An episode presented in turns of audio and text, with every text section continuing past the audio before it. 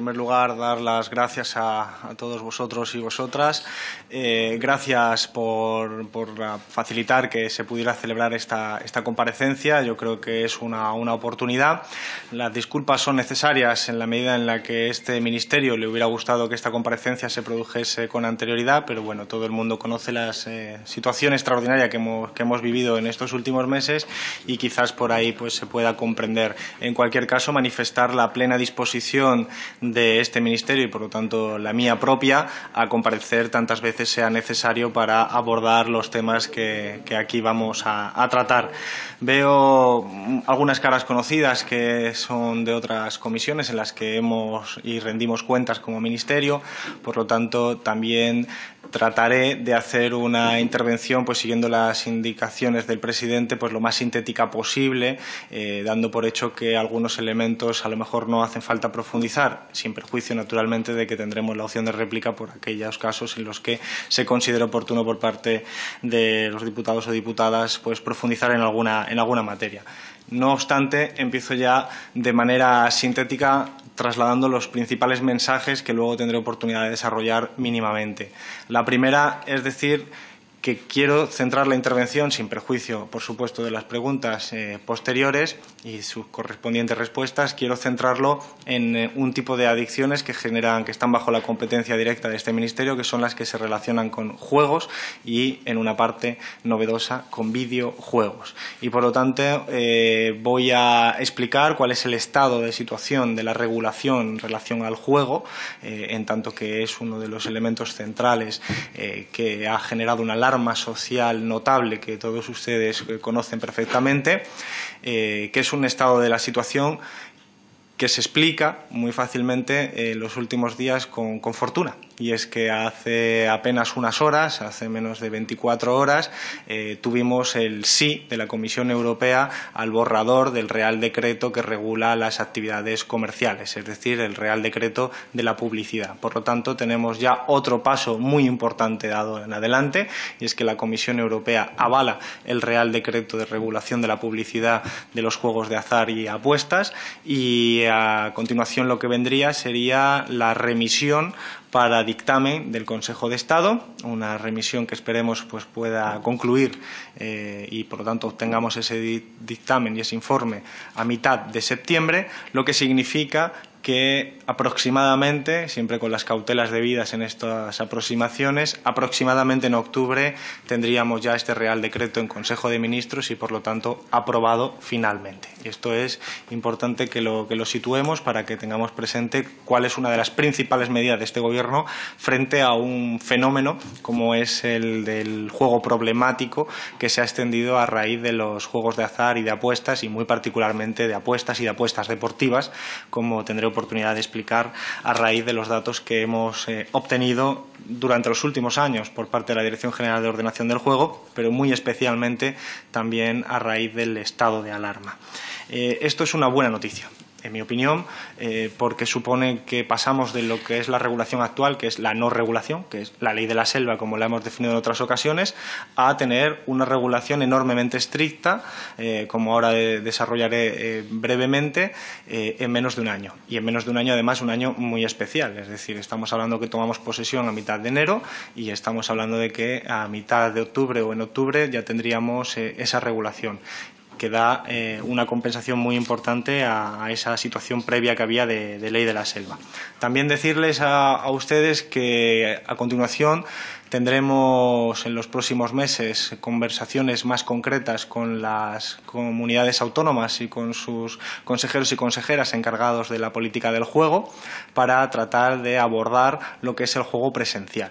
porque como ustedes saben, pues el Ministerio de Consumo se encarga de la regulación del juego online y de la publicidad, publicidad que naturalmente por su propia naturaleza es tanto online como offline, pero en cualquier caso lo que son las llamadas casas de apuestas presenciales, que son en gran medida las que más atención han generado con estos problemas, es una regulación autonómica y ahora mismo tenemos una heterogeneidad muy importante que debemos resolver. Y finalmente decirles que en el ámbito de los videojuegos lo que tenemos eh, y anunciamos ya en alguna comisión es que abordar de forma estricta el fenómeno conocido como cajas botín o loot boxes, que básicamente son mecanismos de azar que eh, promueven una serie de premios a cambio de micropagos y que están siendo eh, destinados a un público muy objetivo que es el público de menores. Y esto es algo que tenemos que abordar necesariamente porque está vinculado a un tipo de consumo compulsivo que puede generar elementos de adicción. Esto básicamente va a ser la intervención, lo haré con la brevedad necesaria para poder completar los requerimientos del presidente. En cualquier caso, el presidente tiene a bien informarme de que me estoy excediendo adelante para que yo pueda adaptar mi, intervención. En cualquier caso, eh, decirles que en el caso del Ministerio de Consumo, saben ustedes que tenemos las competencias de juego y de consumo, y en el caso de, juego es una actividad legal, es una actividad que además es muy heterogénea. Según los datos que tenemos, el 85% aproximadamente de la población entre 18 y 75 años admite haber jugado alguna vez en el último año. Eh, este tipo de actividad legal, sin embargo, tiene en determinados grupos sociales y en determinados comportamientos individuales unas consecuencias negativas, unas consecuencias definidas también en términos de patología que pueden promover pues, bueno, pues una, una situación muy similar a otro tipo de, de productos vinculados con, las drogas, por ejemplo, pues como tiene que ver pues con la necesidad irrefrenable de jugar, el síndrome de abstinencia o incluso la dificultad de control. Y esto lo hace no solo un problema individual, sino también un problema social en un sentido más amplio, familiar, eh, incluso de barrio. Y estos son pues elementos que existen que con respecto a esta actividad del juego, pero en particular en los últimos años la explosión de los juegos de apuestas muy particularmente han llevado a, desatar una alarma social que tiene como causa subyacente pues la extensión de muchos puntos de juegos y de apuestas en nuestro país, en nuestros barrios, insisto, de forma asimétrica, pero ustedes lo conocen bien, que ha tenido como principales eh, receptores en muchos casos a menores de edad, aunque eso sea ilegal, por falta de controles en los accesos a estas casas de apuestas y, en fin, una serie de elementos que están mal diseñados, que están bueno, promoviendo pues, una extensión aún mayor de este tipo de prácticas y, por lo tanto, correlativamente una extensión también y profundización de los problemas que tenemos que corregir. Eh, esto tiene que ver con algo de manera integral, tiene que ver con el modelo de ocio que promovemos como sociedad en nuestras ciudades. Y es que el diseño de las ciudades en los últimos años ha priorizado este tipo de ocio frente a ocios alternativos. Y eso ustedes lo comprenderán cuando ven en sus barrios, pues en algunos casos, más casas de apuestas que otro tipo de lugares de ocio alternativo. Y eso genera una estructura de incentivos que también tenemos que ver cómo la abordamos y que naturalmente nos invita a hacer una aproximación integral y no solo puntual. No solo se trata de la publicidad, aunque nos vamos a centrar en esta primera medida en la publicidad por el enorme eh, efecto que tiene, pero desde luego lo que quiero transmitirles es que es un problema mucho más amplio. Como les decía, el juego es un juego, es un sector que es muy amplio, es un sector que además tiene una tipología muy, un abanico muy grande de, opciones, es,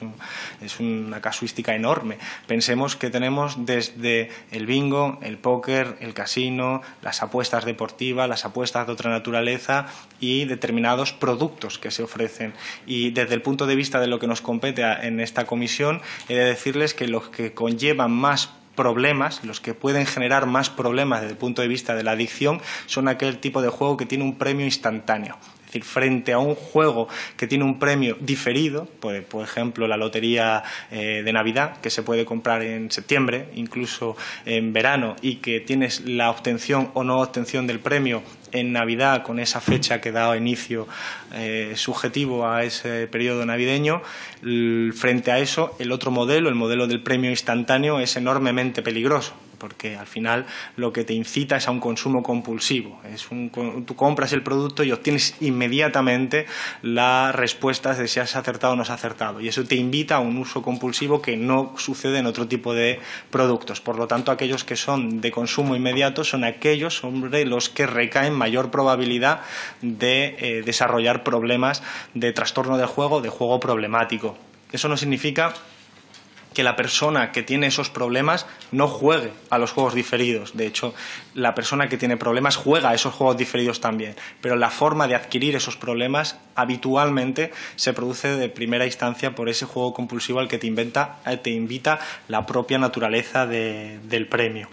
En nuestro país, por poner algunos datos mm, que van a servir para visualizar la magnitud del problema, por ejemplo, la encuesta en Estudes de 2018-2019 plantea que en nuestro país un 10% de estudiantes de entre 14 y 18 años, por lo tanto menores de edad, un 10% de estudiantes apuestan con dinero en el ámbito online y más de un 22% en el ámbito, digamos, de las apuestas presenciales. Esto es una, encuesta de, de una institución pública y, por lo tanto, refleja la magnitud de algo que no debería estar ocurriendo. Estos porcentajes deberían ser del 0% y, por lo tanto, tenemos ahí un problema claro. Hay muchos estudios que se están haciendo al respecto de esta cuestión. Eh, basta hacer una aproximación, por ejemplo, por uno del Reino Unido que nos aporta unos datos pues, en la línea de los que se están conociendo a nivel internacional, plantear en relación a la publicidad lo siguiente. El 46% de los jóvenes y el 71% de los adultos fueron capaces, sin previo aviso, de nombrar al menos una marca de apuestas. Esto nos da una sensación de que efectivamente el incremento espectacular de la publicidad en los últimos años a nivel mundial. En España, en el último año, ha sido de 300 millones de euros de incremento de, publicidad, hasta los 300 millones de euros. Eh, son cantidades enormes que se destinan a soportes publicitarios muy variados, sociedad de la información, televisión, radio, etcétera, y que hacen que al final pues, se produzcan cifras como las que estoy refiriendo del Reino Unido, de que un porcentaje muy importante de la población, incluyendo menores, saben detectar perfectamente eh, cuáles son las marcas de por lo tanto, la penetración de esa publicidad es, desde el punto de vista comercial, muy exitosa y eso, naturalmente, incrementa las probabilidades de juego problemático en el medio plazo. Eh, los niños tienen una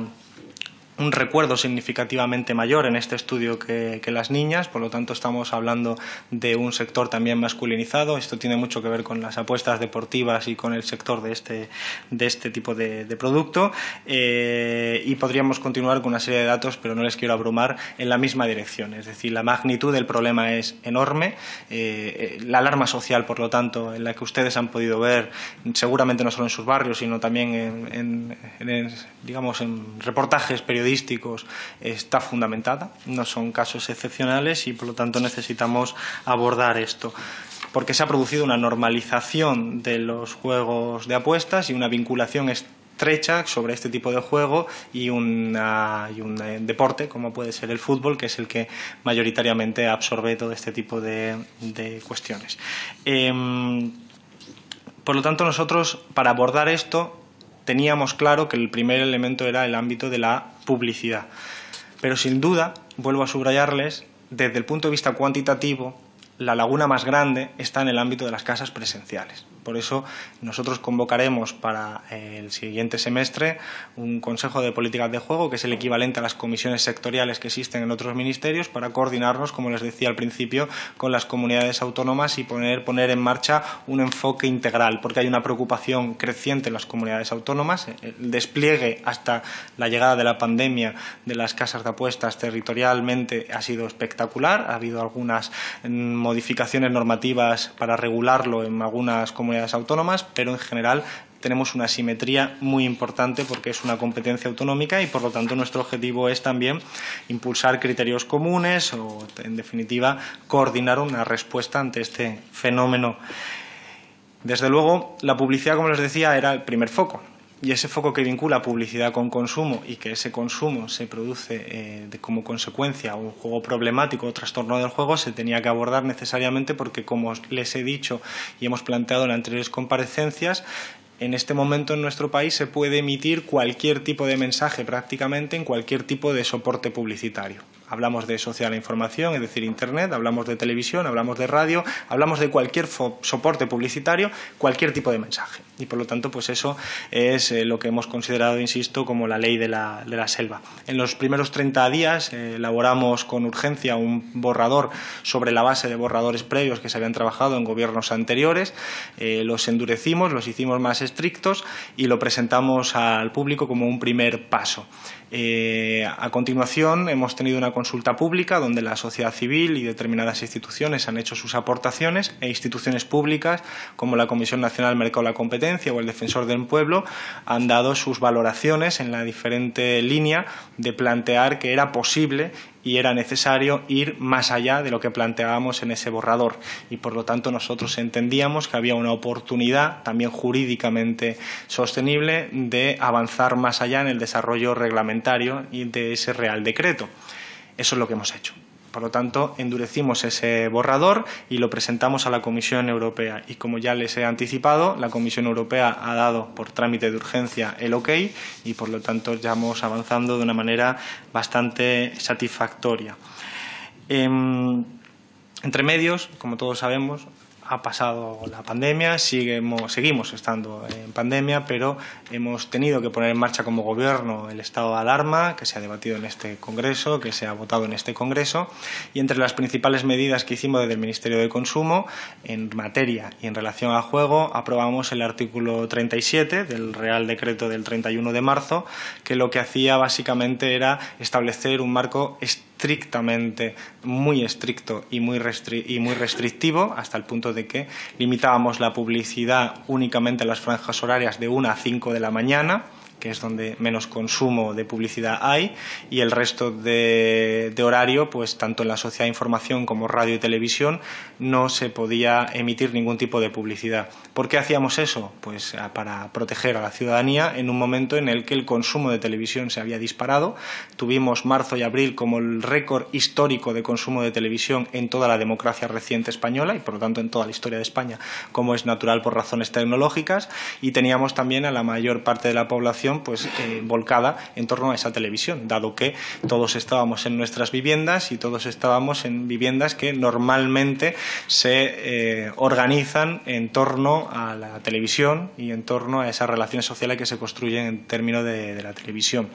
Especialmente gravoso para aquellas viviendas de menor tamaño, especialmente gravoso para aquellas familias pues con mayores dificultades que en algún momento pueden llegar a pensar que la apuesta de dinero de una manera inmediata puede resolver problemas que son de largo alcance en su familia o en sus patrimonios y, por lo tanto, reducir ese impacto, que también era un impacto sobre los jóvenes y sobre los niños y niñas en el ámbito de la, de la vivienda, pues nos pareció necesario. Los datos que les puedo trasladar ya eh, al respecto del aprendizaje de ese momento son los siguientes. El número de jugadores nuevos en las tres primeras semanas de confinamiento, es decir, en el momento en el que se produce, se repliega la vivienda por necesidad de medidas sanitaria, eh, crece el consumo de juego un 58% con respecto a la misma semana del año anterior. Y esto es incluso contando con la desaparición de las apuestas deportivas porque muchos de los, eh, de los objetos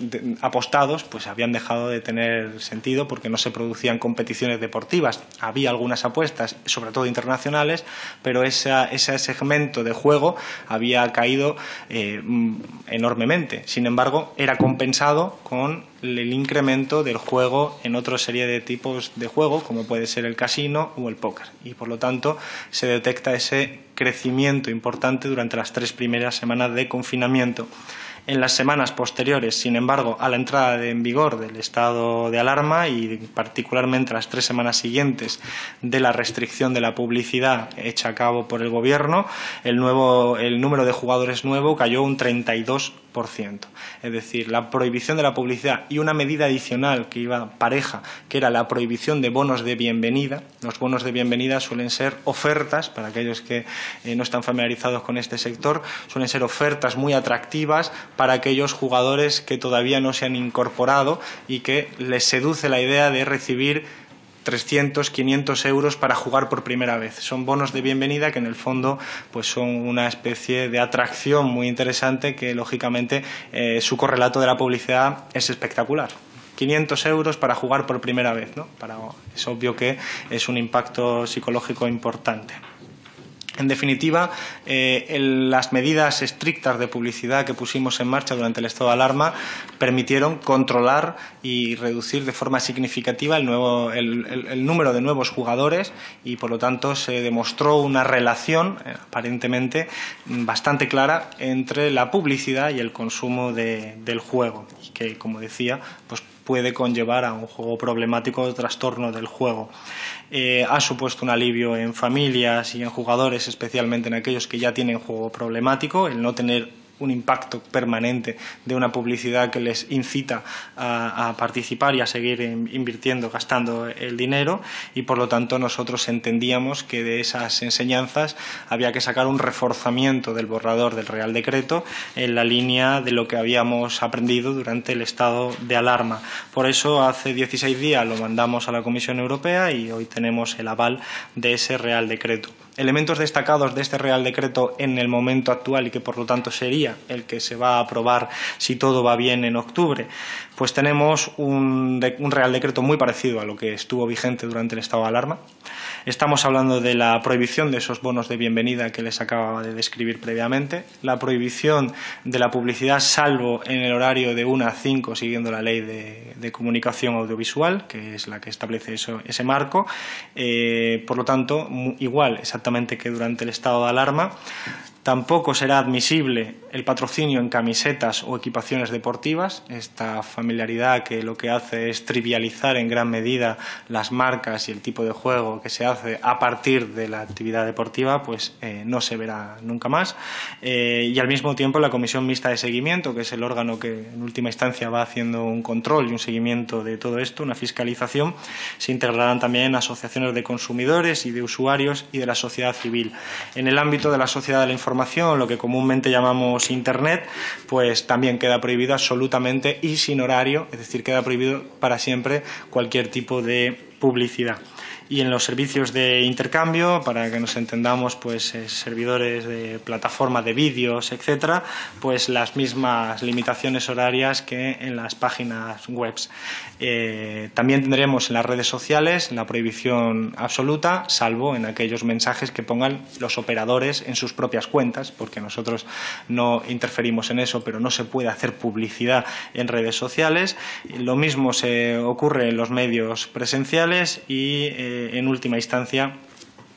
para resumir, vamos a un formato en el que prácticamente solo se podrá hacer la publicidad de una a 5 de la mañana. Hay dos excepciones, que son las que establece la ley, que son las del juego reservado para loterías y para la ONCE, y que, sin embargo, pues el tipo de mensaje que pueden promover está muy acotado porque hemos retirado todas las menciones que tengan que ver con una incitación a un consumo compulsivo. Es decir, todo tipo de mensajes que digan con esto pagarás tu hipoteca, con esto te vas a hacer millonario, con esto vas a salir de los problemas de tu vida, todo eso queda fuera, queda prohibido para que el tipo de publicidad permitida también a Selaya 11 sea lo más permítame la expresión, lo más gris posible para no incitar a ese tipo de consumo que lleva eh, adicción. Em, creo que con esto avanzamos de manera enorme, sin embargo, como les planteaba anteriormente, tenemos que pensarlo integralmente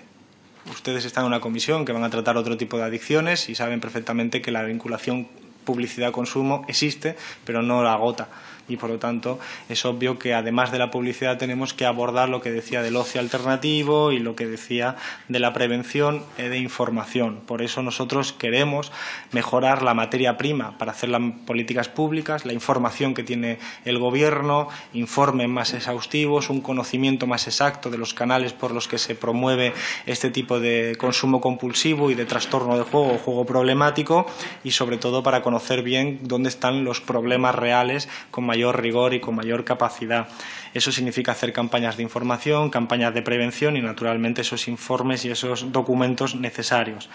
También queremos reorientar la tasa por la gestión administrativa del juego, que pagan los operadores en línea, con el fin de que no sea una tasa meramente recaudatoria, sino que pueda servir pues, para sensibilizar, para las campañas preventivas de las que le hablaba, o para reparar los efectos negativos que tiene pues, este tipo de actividad cuando se produce de esta manera. Eh, ya les mencioné lo que es el Consejo de Políticas del Juego, lo que es nuestro objetivo y si ustedes quieren después podemos profundizar sobre ello y al mismo tiempo también está entre las líneas de trabajo de este Ministerio entender la otra pata, la pata de los que ya juegan y, les, y quieren seguir jugando y que no necesitan la publicidad para jugar, sino que ya son jugadores y que están participando. Pues queremos desarrollar líneas de juego seguro, líneas que eh, faciliten que ninguna de esas personas pueda caer en problemas intensivos de, salud pública. Y finalmente, para, para terminar la, intervención en este, en este ámbito y terminar eh, a espera de las preguntas, ir al otro elemento vinculado necesariamente, que es el ámbito de los, de los videojuegos. Como ustedes saben, los jóvenes en los países desarrollados de forma creciente dedican tiempo a actividades digitales, a actividades online. Al fin y al cabo, el videojuego es una industria que mueve ya más dinero en España que el cine. Y esto es importante que nosotros lo tengamos presente porque a veces no somos conscientes de lo que significa y además está produciendo una, un crecimiento mayor que en esos otros sectores. Y los videojuegos forman parte ya de las principales actividades que realizan nuestros, nuestros jóvenes, especialmente los adolescentes, pero también niños y niñas de menor edad. Y lo que era un sector que se jugaba a partir de los ordenadores, personales o de las consolas, hoy en día tiene un desplazamiento cada vez mayor hacia lo que son los dispositivos móviles, incluyendo los smartphones o los móviles o tabletas. Y por lo tanto, pues eh, tenemos un cambio en la naturaleza de este tipo de, de consumo y para que nos hagamos una idea, una encuesta reciente en Finlandia, que básicamente representa los mismos parámetros que en el resto de países desarrollados, estableció que el 52% de los jóvenes menores de 20 años jugaba diariamente a videojuegos, de los cuales el 90% lo hacía a través del móvil. Y esto eh, es un crecimiento espectacular en la última década. Estamos hablando pues que lógicamente con el cambio tecnológico que todos tenemos a nuestro alrededor, los smartphones, etcétera, el tipo de consumo de videojuegos es distinto al que yo hacía cuando era adolescente, que se hacía por otros mecanismos y básicamente offline. Ahora es online y ahora tiene unos componentes que eh, ya los científicos y en particular aquellos vinculados a los, a los, problemas de adicción están viendo con, con enorme preocupación. Hay que tener en cuenta que no debemos caer en la criminalización del videojuego en absoluto, y lo dice un jugador de videojuegos, eh, sino que tenemos que entender que los videojuegos tienen tanto un componente positivo y educativo, hay videojuegos que directamente están realizados para educar y que muchas veces se utiliza por los profesionales para mejorar determinados comportamientos de salud en gente que tiene determinadas patologías o a veces son educaciones que educación que se promueve de manera indirecta porque la naturaleza del videojuego, por ejemplo, la saga Civilization es una saga de estrategia que permite al jugador, mientras se entretiene, aprender cómo funciona el desarrollo tecnológico y cómo funcionan determinadas características. Pero al mismo tiempo que esto sucede, hay otro tipo de videojuegos que sí pueden y de hecho generan, y ya lo están viendo los especialistas, determinadas adicciones importantes que promueven eh, comportamientos compulsivos y adictivos. De hecho, ya para el año que viene está previsto que las organizaciones internacionales, entre ellas la Organización Mundial de la Salud, empiecen a consolidar sus esquemas, sus indicadores para ir definiendo de manera mucho más precisa lo que son eh, la afectación de los videojuegos sobre los desórdenes mentales. Es decir, en los últimos años ha habido muchos estudios, todavía son insuficientes para conocer la forma en la que determinados videojuegos pueden generar consumos compulsivos y, de adicción, pero ya tenemos suficientes indicadores y de hecho ya hay determinadas organizaciones internacionales que lo incorporan ahí. Hablamos, por ejemplo, de algún tipo de, videojuego, en particular aquellos que, que son los de los juegos de, de rol multiplataforma, multijugador y online son juegos que por sus propias características son más susceptibles de potenciar consumos adictivos. Hablamos de videojuegos sin horizonte, no tienen tiempo, juegos online de una competición muy intensa con otros jugadores y que por lo tanto, al no tener una fecha final y es un juego continuo, eh, el consumo compulsivo en ese ámbito competitivo es muy, muy elevado. Los estudios científicos plantean que, sin embargo, hay mm, predictores de este tipo de problemas eh, psicológicos en algunos casos, de adicción en otros, que, mm, que se dan con respecto a determinados perfiles socioeconómicos. Por ejemplo, eh, el hecho de ser varón es un mejor predictor, el hecho de tener una preferencia por la socialización online es un mejor predictor, la ausencia de una autorregulación respecto al tiempo. He de recordarles que aproximadamente el consumo medio de un adolescente de videojuegos, el consumo es de unas tres horas al día y eh, también la preferencia por determinado tipo de videojuegos como los que acabo de describir que pueden generar determinado tipo de, de consumo compulsivo como, como les estaba insistiendo. Y hoy en día somos conscientes de que el uso de estas transformaciones tecnológicas están afectando al día a día, a los niños, a los adolescentes. Se recomienda de forma natural, me refiero de forma digamos, más o menos consensuada, eh, eh, un máximo de dos horas al día para el consumo de, lo digital, de la televisión, pero complementado pues, con la socialización física real, con actividades eh, deportivas, etcétera, para menores especialmente. Pero es obvio que el hecho de que hayan proliferado pues, otro tipo de pantallas, otro tipo de dispositivos electrónicos, pues hace necesario que atendamos de forma integral a este fenómeno. Y tenemos que ser conscientes, por lo tanto, de que es aquí donde se inserta un elemento sobre el que este Gobierno tiene la intención de regular de forma directa y que ya se está haciendo en otros países, que son lo que había citado antes como la loot boxes, que son cajas botín, son premios que se dan especialmente en el tipo de juego que más promueve el consumo compulsivo, que son para que nos entendamos bien y si no están ustedes familiarizados con este tipo de juegos, unos premios que se le da a la persona que está jugando a cambio de unos micropagos es decir, puedes tener tu personaje en un juego de estrategia, tu personaje que puede mejorar su armadura, que puede mejorar su espada, que puede mejorar sus habilidades,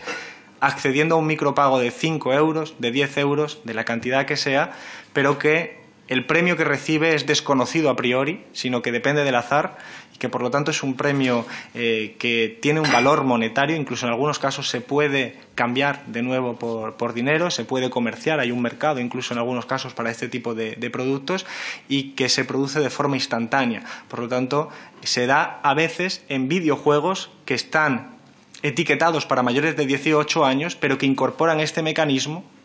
en su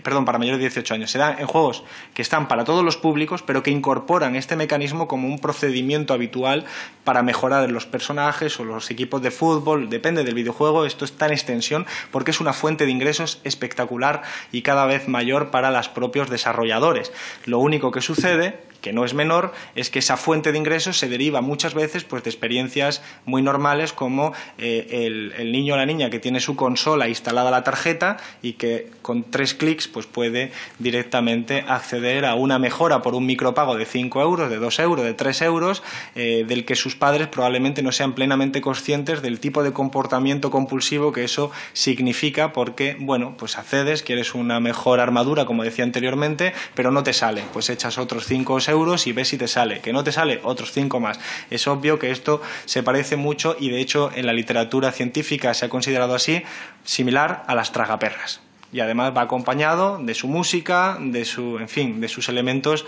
eh, que lo promueven. Y a nivel internacional está empezando a ser regulado, prohibido en algunos países a nivel internacional, se está en contacto con los desarrolladores y nosotros, nuestro objetivo es exactamente llegar a ese final. Por eso estamos en contacto con la Asociación Española de Videojuegos y por eso seguimos hablando con expertos para que este tipo de mecanismos que se produce dentro del videojuego, y hablamos de un mecanismo dentro del fenómeno global que he descrito de forma sintética, que es el de las cajas botín. Y por lo tanto es el objetivo del Gobierno eh, ser capaces de abordar esto, que es un problema serio al que no se nos puede escapar, dado que su objetivo en términos de target es gente menor de edad y por lo tanto con esto creo haber sintetizado lo más rápido posible, supongo que me habré excedido en el tiempo, pues las dos líneas vinculadas a las adicciones que se pueden generar con el consumo de determinado juego y determinados videojuegos. Gracias. Gracias, presidente. Lo, intentamos. En primer lugar, quisiera agradecer pues, el, tono de, todas las intervenciones. Creo que, es muy positivo la discrepancia dentro de un tono educado y es, eh, yo creo que un signo de, salud democrática que, desgraciadamente, en anteriores meses pues, no fue demasiado común, o no fue todo lo común que algunos, al menos, nos hubiera gustado pensando en, lo que debe ser la, política. Pero creo que esta sesión, por ejemplo, ha sido un ejemplo paradigmático de, cómo se pueden hacer las cosas de, otra manera, dentro de una discrepancia y de una pasión que necesariamente pues todos tenemos al abordar estos temas que nos preocupan. En segundo lugar, un elemento que se ha planteado por, varios grupos y que tiene que ver con, una cuestión metodológica. Eh, este ministro viene aquí y yo, naturalmente, vengo aquí pues porque quería comparecer eh, en primera persona, porque quería rendir cuentas y lo hago en una comisión en la que formo parte, pero mi presencia aquí no agota la presencia de otros ministerios y, por lo tanto, pues naturalmente aquí pasarán todos los miembros del Gobierno que ustedes consideren oportunos que tengan que pasar y que los trámites procedimentales establezcan. Ahora bien, tengo que advertir que creo que si hay un miembro del Gobierno que ha comparecido y rendido cuentas en este Congreso es el ministro de Sanidad quizás no ante esta comisión, pero ha estado durante meses, todas las semanas, varias veces por semanas en algunos casos, y creo que es de reconocimiento ese rendimiento de cuentas, eh, sin perjuicio que naturalmente pues, eh, pues, no llegamos a todo, y yo estoy aquí, pues naturalmente, para rendir cuentas por la parte que nos corresponde como Ministerio de Consumo, que es complementaria y naturalmente coordinada con el resto de ministerios que tienen alguna competencia que incide sobre esta comisión, que es de reciente creación y que no aborda solo el tema de las drogas, como era el título que tenía en la anterior legislatura, sino que aborda las adicciones con sustancias y sin sustancias. Y, por lo tanto, naturalmente, pues las competencias que nosotros tenemos en consumo son muy intensas y hoy he tratado de eh, explayarme sobre algunos de los elementos centrales que son de máxima preocupación en este momento y particularmente durante el estado de alarma. Entonces, comienzo a la, la, respuesta de una forma más o menos eh, específica. Empiezo por la intervención de la portavoz del Partido Popular, la señora Patricia Rodríguez. Yo he tenido una, sensación al escucharle un poco incómoda, eh, porque yo llevo aquí nueve años de, diputado y una de las primeras experiencias que tuve fue una interpelación con el ministro de entonces Guindos del Partido Popular, en la que lo que me sorprendió fue que después de escucharme durante 15 minutos leyera la respuesta. Y eso fue una sensación incómoda para alguien que, eh, no, no con ingenuidad, pero tenía mejores expectativas de cómo era la política. Y por lo tanto creo que no es un buen nacer. Yo no he venido aquí a juzgar a nadie, pero creo que el hecho de que usted haya leído la respuesta le ha traicionado a usted misma, porque se ha pisado en varias ocasiones con los elementos que yo había planteado anteriormente y ha entrado en bastantes contradicciones que ahora apuntaré que hacen difícil de comprender porque usted ha planteado algunos temas eh, que ya habían sido eh, respondidos, si se permite la expresión, aunque hubiera sido cronológicamente anterior, eh, por mi intervención original. Por ejemplo, en los temas de juego. Usted ha dicho que la medida del, estado de alarma decayó con el estado de alarma. Es lógico. Es lógico porque es una medida extraordinaria del estado de alarma, por eso se aplicó, de hecho, a través de un Real Decreto Ley porque era extraordinaria y no era un real decreto, ni siquiera una ley, sino un real decreto ley, y según se fue agotando eh, el estado de alarma, es decir, según se inició la desescalada, pues se fueron levantando esos elementos, igual que otra serie de medidas sanitarias, económicas, que tenían una fecha de caducidad en virtud de una desescalada que se fue pactando aquí en el Congreso. Y fue una medida extraordinaria porque ya le he explicado cuál era el fundamento de que teníamos que hacerla y ponerla en marcha, porque entendíamos que el confinamiento, muy especialmente la construcción de las relaciones sociales en torno a la televisión en sus máximos históricos, hacía muy vulnerable a gente que ya era previamente vulnerable a la publicidad de los juegos de azar y de apuestas. Usted ha dicho también eh, usted ha mencionado una frase que, yo vengo escuchando muchas veces desde que, desde que lo, expliqué en una intervención durante el estado de alarma, que está no solo descontextualizada, sino que yo la he visto en determinados medios de comunicación, aunque creo que soy muy generoso llamándoles de esa manera, en la que supuestamente yo dije que, eh, que la prohibición se hacía precisamente porque las apuestas estaban cayendo. Yo ya he explicado en mi intervención lo que pasó en las tres primeras semanas subió el consumo de juegos de azar y de apuestas, a pesar de que no había apuestas deportivas o no tenían la intensidad de antes, porque había un desplazamiento de ese tipo de juegos hacia otro tipo de juegos y el consumo de ese global era creciente. Yo, he entendido durante estos meses que se utilizara esas frases eh, para caricaturizar, pero honestamente lo había explicado antes. Es muy fácil de entender. Hay unos jugadores que se quedan encerrados en sus casas por medidas de confinamiento, estaban acostumbrados a apuestas deportivas, se cancelan la mayor parte de los eventos deportivos, pero siguen jugando y trasladan su actividad al bingo, al póker, al casino. Y eso para nosotros es preocupante porque está reflejando unas tendencias de fondo que son las que previamente nos han explicado el crecimiento de trastornos de juego y juego problemático no, tiene, no tiene demasiada mayor historia, pero, pero, está justificado. Y de hecho, cuando eh, imponemos la regulación, eh, desciende, el número de nuevos jugadores. Ha hablado usted también de que el Real Decreto nuestro es igual que el del PP en un porcentaje, ha dicho usted, de 70%. No es cierto. Y aunque fuera cierto cuantitativamente en nombre de los artículos, no lo es cualitativamente. Pero en cualquier caso no vamos a discutir, a discutir de la magnitud. Simplemente recordarle que el Real Decreto del Partido Popular no se aprobó no se aprobó, por lo tanto estamos comparando con la nada. No, no, no se aprobó, es decir, llevamos eh, desde el ascenso de las casas de apuestas y del juego online desde aproximadamente el 2015, llevamos cinco años, en realidad más, sin ningún tipo de regulación y desde el 2015 hasta que el Mariano Rajoy eh, dejó de ser presidente del Gobierno por la moción de censura ha pasado tiempo suficiente. Le estoy poniendo el ejemplo de este Gobierno de coalición que ha puesto en marcha en muy pocos meses y meses muy difíciles y muy extraordinarios una medida que va a estar en vigor inmediatamente. Por lo tanto, eso sin entrar en las diferencias cualitativas que, como comprenderá, son mucho más que notables y que es que nuestra regulación es enormemente estricta, mientras que la que se planteó por el grupo del Partido Popular, pues honestamente eh, estaba mejor que no tener nada, pero se quedaba muy, muy lejos de lo que eh, nosotros estamos haciendo ahora. Y usted ha hablado del juego responsable. He de decirle que nosotros, lo he mencionado de hecho en mi intervención, juego seguro, eh, nosotros estamos trabajando en esa línea. Esa línea es importante para los jugadores que ya están participando, es importante para la comunidad y tiene un enfoque multidisciplinar, por supuesto que sí, pero este Real Decreto que hemos hecho y que está en la, en la Comisión Europea, que acaba de volver, es un Real Decreto para la publicidad y por lo tanto nuestra previsión era que en el segundo semestre pudiéramos ya empezar a poner en marcha en consulta pública el Real Decreto de Juego Seguro. Nos parecía adecuado, pero la razón por la que en el Real Decreto actual no se incorporan elementos de lo que se ha llamado anteriormente, porque la ley lo dice así, juego responsable o juego seguro, pues es sencillamente por priorizar los elementos que nosotros nos preocupan más, que son los que se han descrito en sus propias intervenciones. Y me ha preguntado usted si, vamos a garantizar que los menores no juegan. Por supuesto que sí. De hecho, eh, para empezar, eh, luego responderé porque el portavoz del Partido de Ciudadanos ha hecho una pregunta específica sobre el control de acceso, pero no solo la ley lo establece así, sino que el hecho de que nosotros aprobemos una publicidad de esta medida hay que entenderla también como que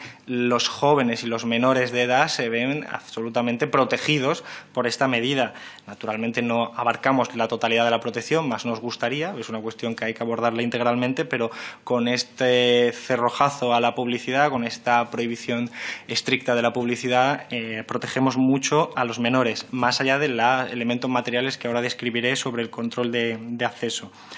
Ha dicho usted también eh, dos, preguntas sobre el consumo de alcohol y, el tabaco, que a mí no me corresponden responder, no porque no tenga respuesta, sino porque no me corresponde a mí eh, responderlas, pero sí le diré que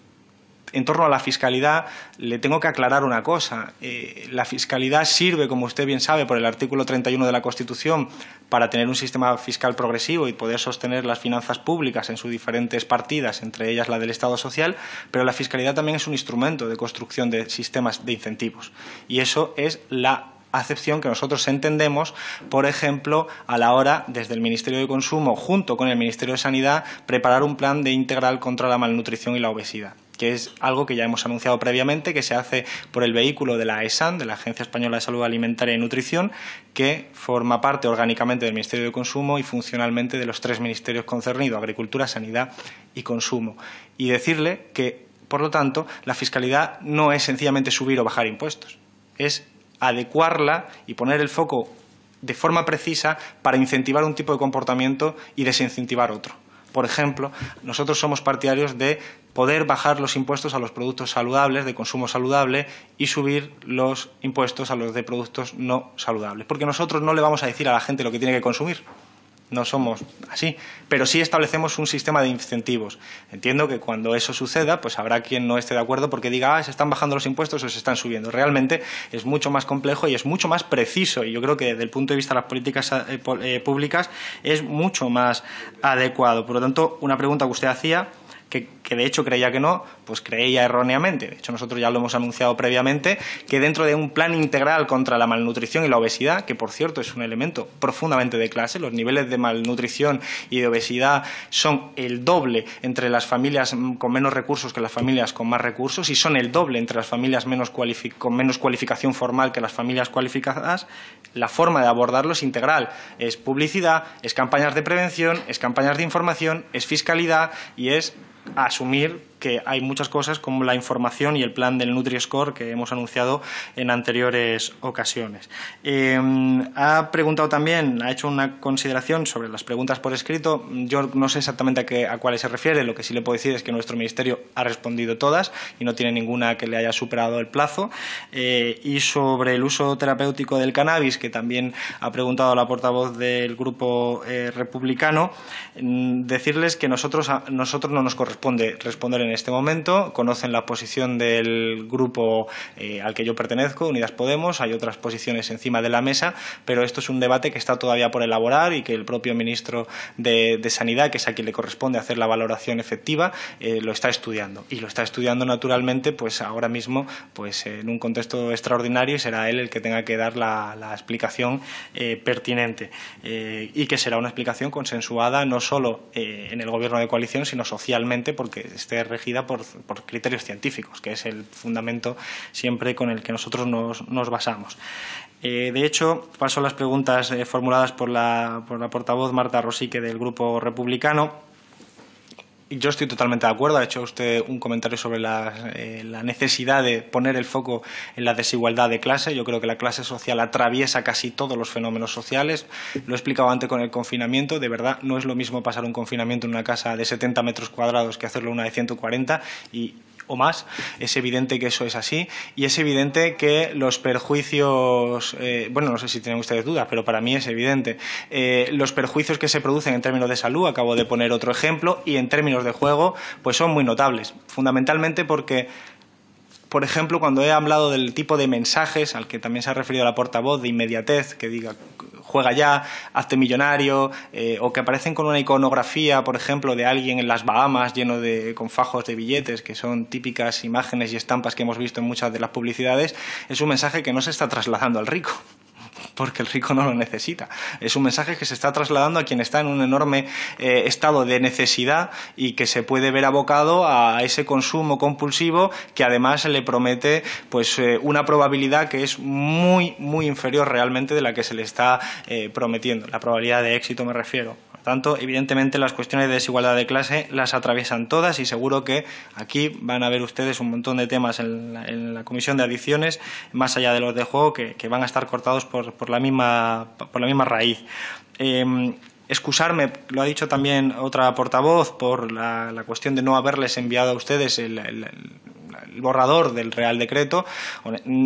Honestamente no, no, es posible que haya sido una filtración porque es un documento oficial que se mandó a la Comisión Europea y estaba en la página web, es decir, que ah, tiene sus trámites adecuados y, probablemente ha sido un error nuestro de este Ministerio pues no haber estado atentos y habérselo mandado también a ustedes pues por, sencillamente el interés que puedan tener que es, es enorme porque estamos en esta comisión y eso ha sido un error, ha sido un error nuestro. Eh, ha hecho otra serie de preguntas, la verdad que no he captado todas, no me ha dado tiempo a apuntarlas todas, pero sobre el Real Decreto, los mensajes de inmediatos, la necesidad de alertar sobre los problemas que genera el juego. Eh, la necesidad de alertar sobre los problemas que genera el juego no solo son las campañas de prevención e información, sino que también van dentro de lo que es el juego seguro al que le respondía la portavoz del Partido Popular, es decir, una segunda pata que mm, se refiere más a los jugadores y con el ámbito de la publicidad se refiere más al control de la relación entre la publicidad y el consumo de nuevos jugadores. Son dos ámbitos distintos que hemos preferido analíticamente separarlos y meter urgencia en el primero e ir al del juego seguro posteriormente. Eh, pero algunas de las consideraciones que usted ha hecho están ya recogidas en el Real Decreto por ejemplo, la prohibición de famosos o la prohibición de, youtubers, eh, es evidente que no van a poder hacer ningún tipo de publicidad, de ningún tipo de incitación al, consumo, aprovechando su imagen de, visibilidad pública en la que se pueda confundir o mandar el mensaje equivocado de que esa persona es rica y famosa porque juega, cuando realmente es un proceso que va al revés en todo caso, eh, en el sentido de que se aprovecha su imagen para estimular la idea de que se puede hacer uno, rico cuando no es así. Eh, los bonos están prohibidos, es decir, la limitación que aparecía antes en el anterior borrador era cuantitativa, ahora directamente están prohibidos y por lo tanto es un avance importante en ese sentido. También ha dicho usted dos cuestiones sobre el ámbito de los videojuegos, juegos que aquí la frontera es más difusa, eh, los eSports, que mueven unas cantidades de dinero astronómicas y que es una industria creciente, eh, verdaderamente impresionante y que no está pasando por el radar de la mayoría de la sociedad, digamos, organizada en términos clásicos, incluyendo los partidos políticos. Eh, el último encuentro de DJ Sports en Madrid recogió a más de 3.500 personas y no tuvo una sola mención en prensa, eh, pero son fenómenos que están sucediendo, son fenómenos que están explicando cambios culturales importantes en generaciones posteriores y que nos obligan como eh, legisladores y como gobierno que también legisla a ser capaces de, primero, atender bien a ese fenómeno social y ver por dónde pueden estar determinados costes que siempre existen en los fenómenos. Y aquí, en el ámbito de los videojuegos, pues he hecho una intervención al principio eh, entiendo que sintética y breve, pero que intentaba recoger muchos de esos elementos que están ahí y que son alertas, que suenan y que nosotros debemos estar atentos. Hay un salto generacional y hay un salto generacional muy importante que a veces se da, y esto lo decía el portavoz del Grupo Socialista, entre los propios padres y madres y sus hijos e hijas. Muchos de los padres y madres no saben exactamente qué tipo de mecanismos y de juegos y de productos se están poniendo a disposición de los menores eh, de edad y muchas veces ni siquiera las empresas que comercializan ni muchas veces los legisladores porque hay un salto generacional. Muchas veces se explica por eso, no se explica por maldades, no se explica por ineficiencias, se explica pues porque hay un salto generacional y una falta de atención a un sector que para mucha gente, perdonadme la expresión, es una cosa de frikis. Eh, y a mí me encantan los videojuegos y me autoconsidero un friki en ese aspecto. ¿no? Incluso en mis tiempos eh, de, más joven eh, era desarrollador de videojuegos amateur. Entonces, sin embargo, la realidad es mucho más compleja y como les he dicho antes, con una cifra que yo creo que es suficiente para darnos cuenta de la magnitud, hablamos de un sector industrial que ya mueve más dinero y una cifra de negocio superior al cine y que además en ascenso en España. Y que mueve, es una industria con su cadena de valor, no solo de hardware, sino también de software, muy importante, pero que tiene unos riesgos y que esos riesgos, que también acompañan a muchos beneficios, pues esto la legislación tiene que, atenderlos y nosotros creemos que hay que estar muy atentos a lo que decía la portavoz Marta Rosique sobre los eSports o otros componentes como la, la loot boxes o otra serie de fenómenos que explicaba adecuadamente que son bueno, mercados económicos, financieros, microtransacciones que operan en uno y otro sentido, que a veces son premios en especie, a veces son premios no especie, pero que al final no hay legislación y se puede hacer prácticamente todo. Y hay un salto que debemos cubrir. Y creo honestamente que esta es la comisión porque se trata de eh, eh, fenómenos que tienen el riesgo de, de provocar adicciones sin sustancia importantes en sectores vulnerables porque además está demostrado que eh, este tipo de videojuegos, especialmente los videojuegos que, tienen un consumo o que incitan a un consumo más compulsivo, se hacen especialmente entre la gente adolescente cuando se crece, y eso hay una correlación en edad, cuando se va aumentando la edad se juega menos y por lo tanto, digamos, el target oficial y en target económico está situado en el sector más vulnerable de la sociedad. Eh, la portavoz del Partido Nacionalista Vasco, del Grupo Vasco, eh, María Isabel Vaquero, eh, hacía otra consideración sobre, sobre las competencias. Nosotros todo lo que vamos a hacer es con arreglo al sistema constitucional del 78 Y naturalmente nosotros tenemos que ser capaces de coordinarnos y coordinarnos no es suplantar las funciones de nadie, ni mucho menos. Lo que sí es claro es que necesitamos ser capaces de homogeneizar, siempre de manera voluntaria, las directrices, los criterios con los que abordamos fenómenos complejos que son, como usted decía, multidisciplinares, que necesitan un abordaje integral y que no podemos dejar que eh, no lo hagamos coordinadamente porque entonces vamos a lo que el, portavoz, el señor Biondi del Grupo Socialista, ha explicado muy bien con el registro de interdicciones, es decir, con herramientas que deben servir a la Administración pública para controlar el fenómeno y que finalmente no se utilizan así pues porque no hay a veces ni siquiera voluntad de sentarse a coordinarse. Entonces nosotros eh, tenemos esa, esa, voluntad y estamos convencidos de que dentro de nuestro sistema constitucional se puede poner en marcha una coordinación exitosa. Lo hemos conseguido en estos meses que, hemos tenido en otros ámbitos del consumo, de las sanciones, de, herramientas que pertenecen a la competencia autonómica y que hemos podido coordinar perfectamente con el concurso de todas las comunidades autónomas y además independientemente de su color político. Entonces, digamos que partimos de, una experiencia de éxito en, este ministerio, cosa que es difícil en estos tiempos, pero la verdad hemos dispuesto de ahí y esperamos encontrar ese mismo clima eh, para las cuestiones de, juego. Eh, naturalmente, no es solo una coordinación entre las diferentes administraciones públicas, sino también entre los propios ministerios. Como usted decía, es multidisciplinar. Ha hablado usted de educación, ha hablado de sanidad. Claro, es que efectivamente hay que hacer un abordaje integral de esa, de esa manera, porque como les decía, a veces ahí fuera se entiende que el problema de las casas de apuesta es solo la publicidad que se ve en la televisión y eso no es cierto. Como ustedes saben, eh, hay varias experiencias internacionales, quizás también la propia de España, en la que una prohibición total de la publicidad, por ejemplo en el tabaco, no necesariamente va eh, correlacionada con un descenso del consumo. Hay muchos otros factores, muchas otras variables que afectan de diferentes ámbitos y dimensiones y eso necesita abordarse desde las cuestiones de urbanismo, que son competencias municipales, con autonómicas, que, tienen que ver con el diseño de ciudad. La, portavoz del Grupo de Unidas Podemos explicaba un caso específico, pero hay muchos más que tienen que ver con eso que decíamos del diseño de las ciudades. Tenemos que abordar eso. Y eso es un problema de país, porque eso no se va a abordar de ahora a mañana. Eso es un problema que tiene que ver qué tipo de ocio les estamos invitando a disfrutar a los jóvenes de 15 a 19 años o a 20 años, me da igual el rango de edad. ¿Qué tipo de ocios? ¿El del centro comercial y las casas de apuestas? ¿O somos partidarios de abrir el abanico más y, construir alternativas? Esto es un problema social y esto es un problema de varias administraciones públicas, es un problema de varios ámbitos y eso es lo que estamos tratando de trasladar diciendo este Real Decreto de Publicidad, a nuestro juicio, es muy bueno, da un salto enorme, no había nada antes, pero ojo, no es la panacea los problemas de políticas públicas ojalá se resolvieran tan rápidos. Por eso estoy de acuerdo con la consideración de la portavoz del Partido Nacionalista Vasco sobre medir bien los efectos de las prohibiciones. Yo estoy totalmente de acuerdo.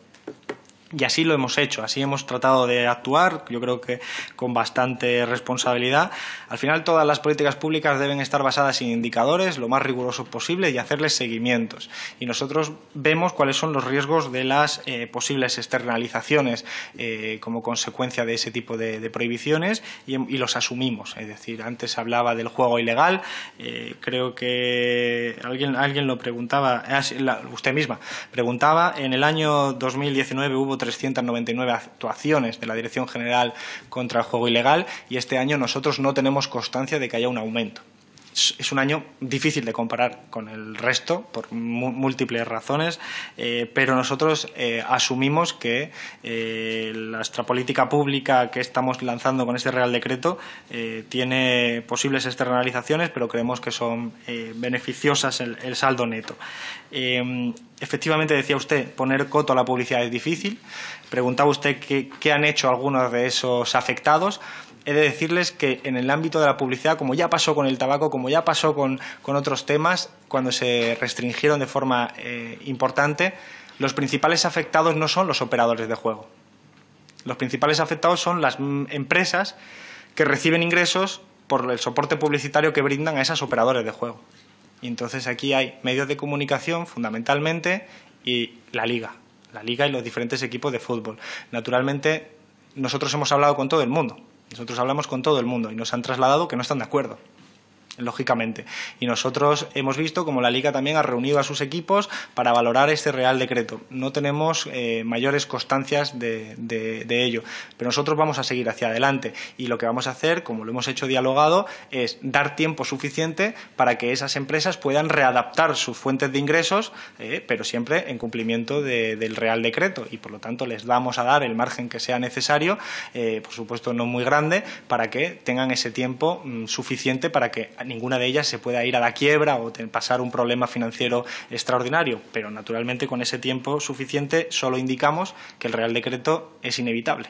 y el Real Decreto se va a poner en marcha sí o sí y aunque no les guste a determinados actores. Eh, voy acelerando porque me, dice, me indica el presidente que efectivamente eh, eh, estoy abusando del tiempo.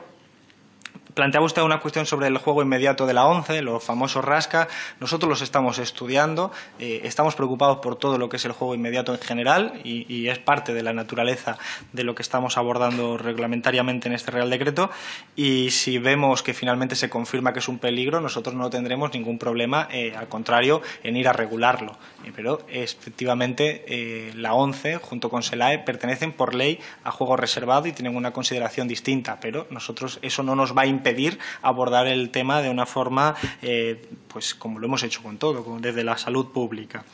El portavoz de Ciudadanos nos ha preguntado eh, también sobre los patrocinios en las camisetas, le doy por respondido ya por lo que acabo de plantear anteriormente. Efectivamente, pues eh, daremos ese tiempo y disposición a las empresas para que se adapten. Prohibiremos, como también he indicado anteriormente, los famosos. Se sigue manteniendo esa prohibición, naturalmente, incluso en la parte reglamentada, es decir, un famoso no puede hacer publicidad de 1 a 5 de la mañana. Es decir, hay una eh, eh, toda la publicidad está limitada a ese rango de 1 a 5 de la mañana, pero incluso en ese rango de 1 a 5 de la mañana no todo vale. Y no valen famosos, y no valen determinado tipo de mensajes, es decir, que eh, digamos que ese Real Decreto va muy lejos.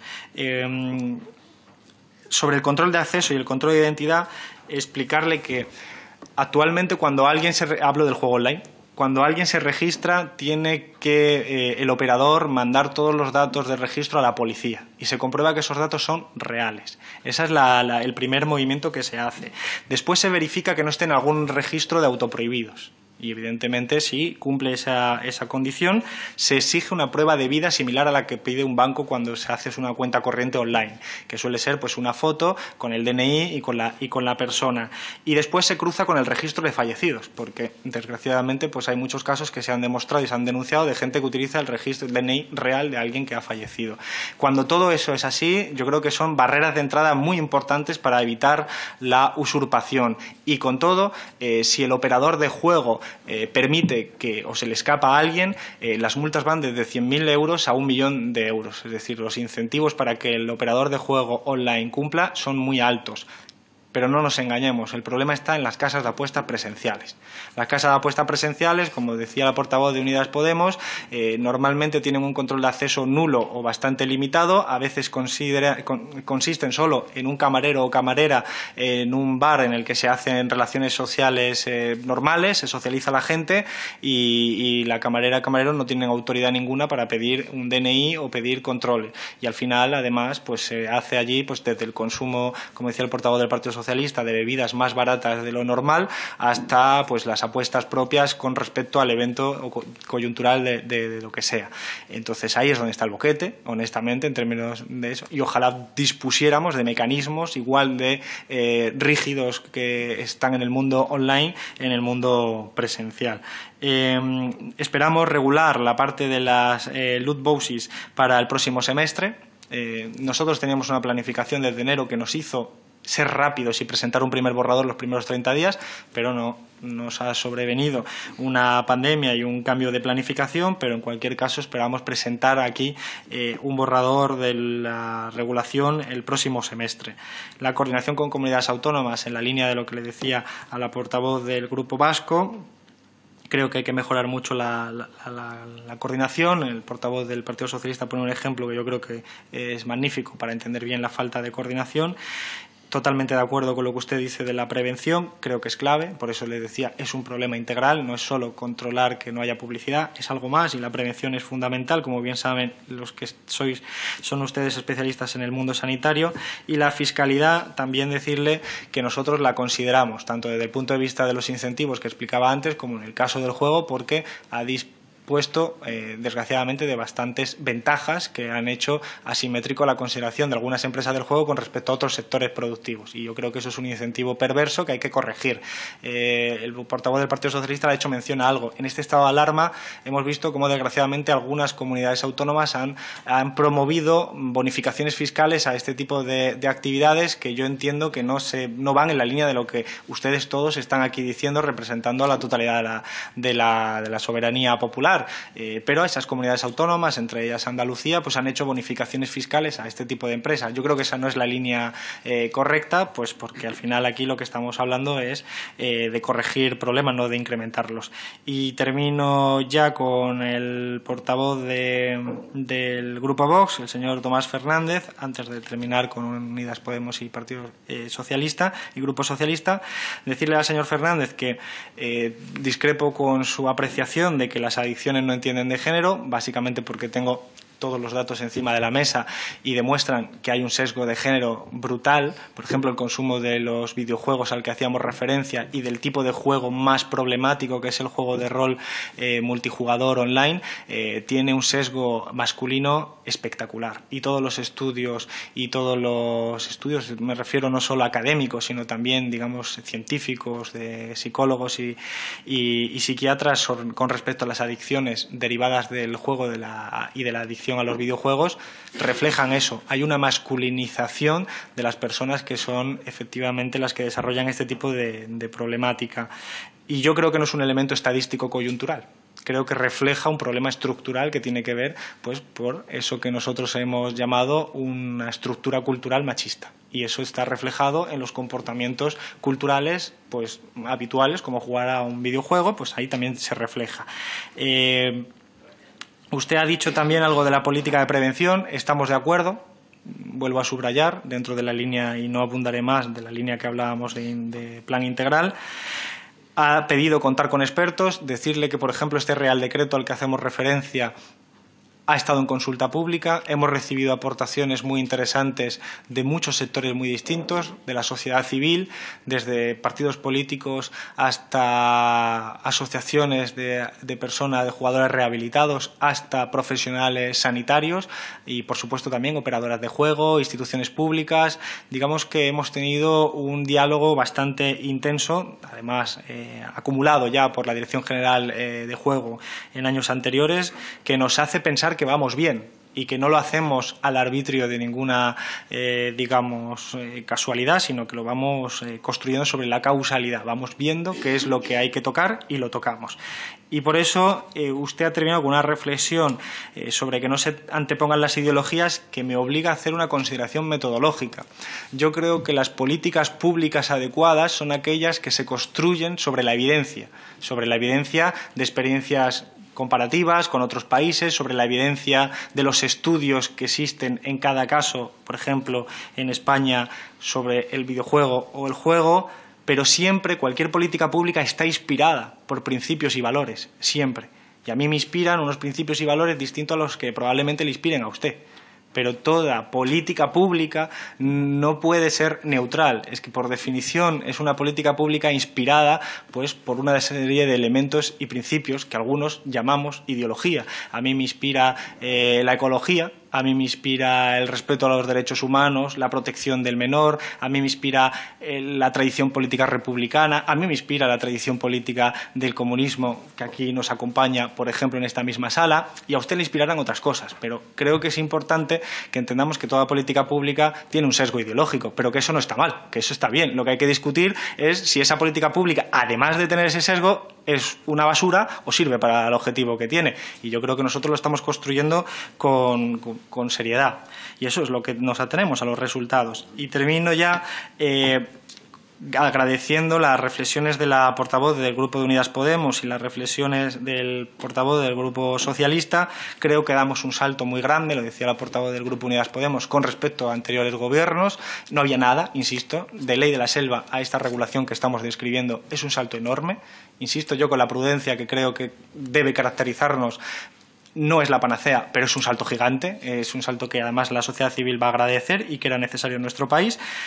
Creo que lo hemos hecho bien, creo que eh, hemos podido cometer errores eh, seguramente eh, porque somos seres humanos, pero creo que lo hemos hecho bien tanto en juego como también lo estamos haciendo bien en este gobierno de coalición. Y creo que este gobierno de coalición pues está haciendo un trabajo exquisito. También, de nuevo, como he dicho otras ocasiones, es posible que hayamos cometido errores, es normal, es lo, que suele suceder cuando se toman decisiones, que se puede arriesgar uno a tomar a equivocarse, pero yo estoy con contentos por haber eh, participado y seguir participando de esta experiencia y espero que, eh, en virtud del diálogo con todos ustedes, pues podamos mejorar mucho más eh, la aproximación a este tipo de adicciones termino asumiendo que ustedes también tienen interés en hablar de otro tipo de adicciones. Habrá lugar para ello, pero en este momento yo creo que esto que estamos haciendo hoy es un paso importante y manifestar nuestra disposición, mi disposición personal a aparecer aquí cuantas veces sea necesario. Gracias y perdón por la extensión.